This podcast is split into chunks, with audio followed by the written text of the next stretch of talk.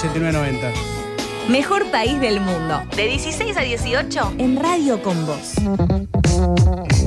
Hay algo que está muy claro acerca de a quienes quiere enfrentar Patricia Bullrich en la calle. Recordemos, en el Previously, a lo que giró y circuló mucho fue el spot hace unas 3-4 semanas de Si no es todo, es nada. Y allí habla de cambios estructurales que ella quiere llevar adelante y que para llevar esos cambios estructurales sí o sí hay que defenderlos en la calle. Es decir, frente a la oposición que va a haber en la calle con las medidas que ella tome, ella está diciendo, tiene que haber gente en la calle que defienda esas medidas a las que se van a oponer, lo cual plantea un escenario realmente muy pero muy complejo en términos de posible violencia en las calles. Ahora, ¿cuáles son estos adversarios de Patricia Bullrich, que además los vive clarificando en cada una de las entrevistas que da en las que hace referencia al tema? Básicamente, a grosso modo, Dos, dos que pueden estar con poder de participación en la calle de manera activa, los sindicatos y los movimientos sociales. En relación a los primeros, a los sindicatos,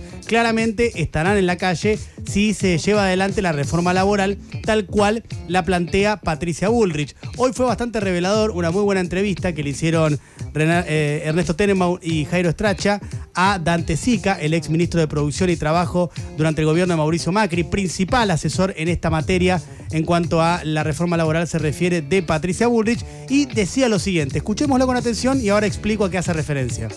Yo creo que lo que hay que hacer es que hay que acelerar la renovación de todos los convenios colectivos. ¿Y cómo se hace? Y ahí hay, distintos instrumentos. Poder, desde suspender el concepto de ultraactividad temporalmente, para hacer durante un tiempo un rush para que todos los convenios colectivos vuelvan a ponerse en, condiciones modernas. A ver, esto queda muy claro. ¿Qué es suspender el concepto de ultraactividad? Que es muy importante entender de qué estamos hablando.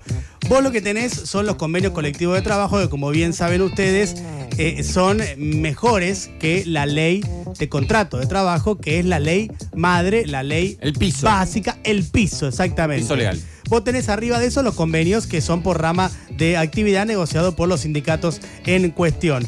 Esos convenios colectivos de trabajo tienen una fecha en la cual terminan y si terminan en determinada fecha, lo que pasa es que si no hay un nuevo convenio colectivo de trabajo, es decir, una nueva negociación entre las partes, sindicato y cámara empresarial, automáticamente queda en vigencia el convenio colectivo que estaba establecido. Es decir, no cae nunca hasta que haya un nuevo convenio colectivo de trabajo. Eso significa la ultraactividad. Y por eso Dante Sica, con Patricia Bullich a la cabeza, quieren ir contra la ultraactividad, porque lo que quieren es sacar eso. ¿Y cuál sería la consecuencia de sacar eso? Bueno, que básicamente durante un periodo indeterminado, que incluso puede ser al infinito, no tenés convenio colectivo de trabajo. Si no tenés convenio colectivo de trabajo, como decíamos recién, vos tenés que pasar a la ley vigente actual, que es el piso,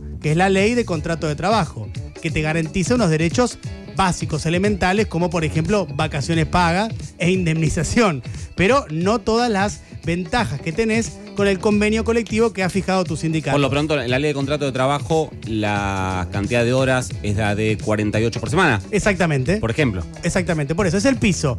La cuestión, en definitiva, es que es una flexibilización, de hecho, de eh, el mercado laboral hasta tanto y en cuanto, hasta tanto y en cuanto no llegues a eh, tener eh, justamente ese nuevo convenio colectivo de trabajo. Ahora, hay una em, objeción seguramente que harán quienes están a favor de esto que dirán, bueno, pero ahí eso depende de la fortaleza de tu sindicato en negociar rápidamente un nuevo convenio, de esa capacidad de negociación que tenga. Claro, pero ¿qué pasa con eso? Porque hay una trampa ahí, con esa objeción.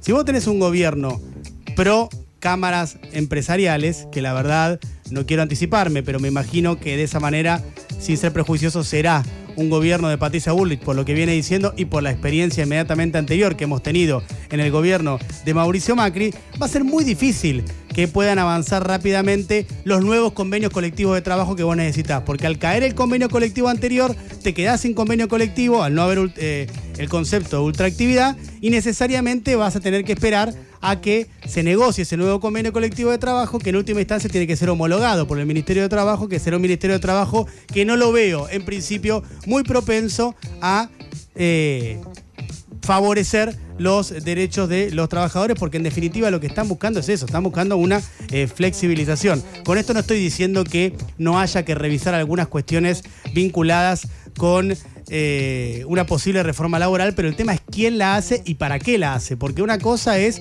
una reforma laboral, por ejemplo, entre tantas discutibles, que pueda garantizar que las pymes tengan eh, menores riesgos y que además puedan contratar eh, con mayor facilidad, no despedir, atención, contratar, pero a su vez también me parece que ahí, y no es menor esto, depende quién la hace, porque si tenés a alguien que en principio, uno por lo que escuche, por lo que ha visto con anterioridad, no tiende a favorecer los derechos de los trabajadores y va a ser una reforma laboral seguramente lesiva. Esto obviamente debería pasar, lo dijo el propio Dante Sica hoy en la entrevista con Ernesto Tenebón, debería pasar por el Congreso de la Nación, porque debería eh, hacerse una ley modificatoria para poder sacar la ultraactividad de los convenios colectivos de trabajo. Y ahí vendría la resistencia, y ahí vendría lo de la calle. O sea, lo están diciendo de una manera u otra, lo están diciendo con mucha claridad, esta vez a diferencia de lo que pasaba en 2015, digo, para prestarle mucha atención, porque por eso el spot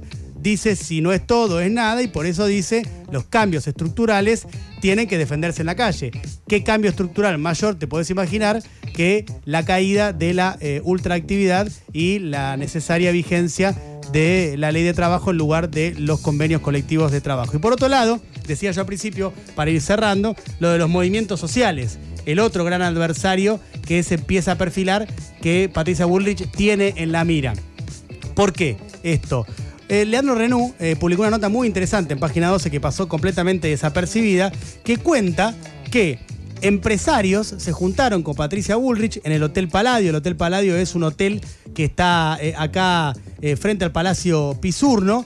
Y allí le dijo a los empresarios, le llega Renú por varios empresarios que participaron de esa reunión, que va a eliminar los planes sociales el día 1, imagínense lo que puede llegar a ser eso, y que después los va a reemplazar por un seguro de desempleo por seis meses.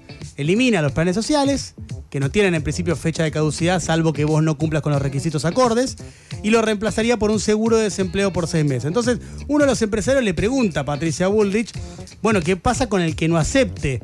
¿Qué, qué se va a hacer? Y ahí ella habla de un servicio civil obligatorio un delirio de características siderales, un servicio civil obligatorio que podría estar a cargo de la gendarmería. Una especie de servicio militar, pero en este caso servicio militar obligatorio eh, a cargo de la gendarmería. Por supuesto que los empresarios allí presentes, que justamente los que estaban ahí charlando con ella, no eran o no se caracterizan por ser muy propensos a defender la integridad de estos sectores vulnerables se sorprendieron frente a la situación y le manifestaron, che, pero eso va a generar un lío bárbaro. Y Bullrich respondió, eh, es lo que la sociedad me está pidiendo, según eh, bien cita Leandro Renú en esta nota de página 12. Es decir, hay eh, una claridad total acerca de qué es lo que haría Patricia Bullrich con respecto a dos temas centrales que tienen que ver con el mercado laboral, la reforma laboral y también con los planes sociales y los movimientos sociales, con la consecuencia de lo que puede llegar a ser la calle en caso de que esto se aplique tal cual lo están diciendo, porque esta vez sí lo están diciendo. 195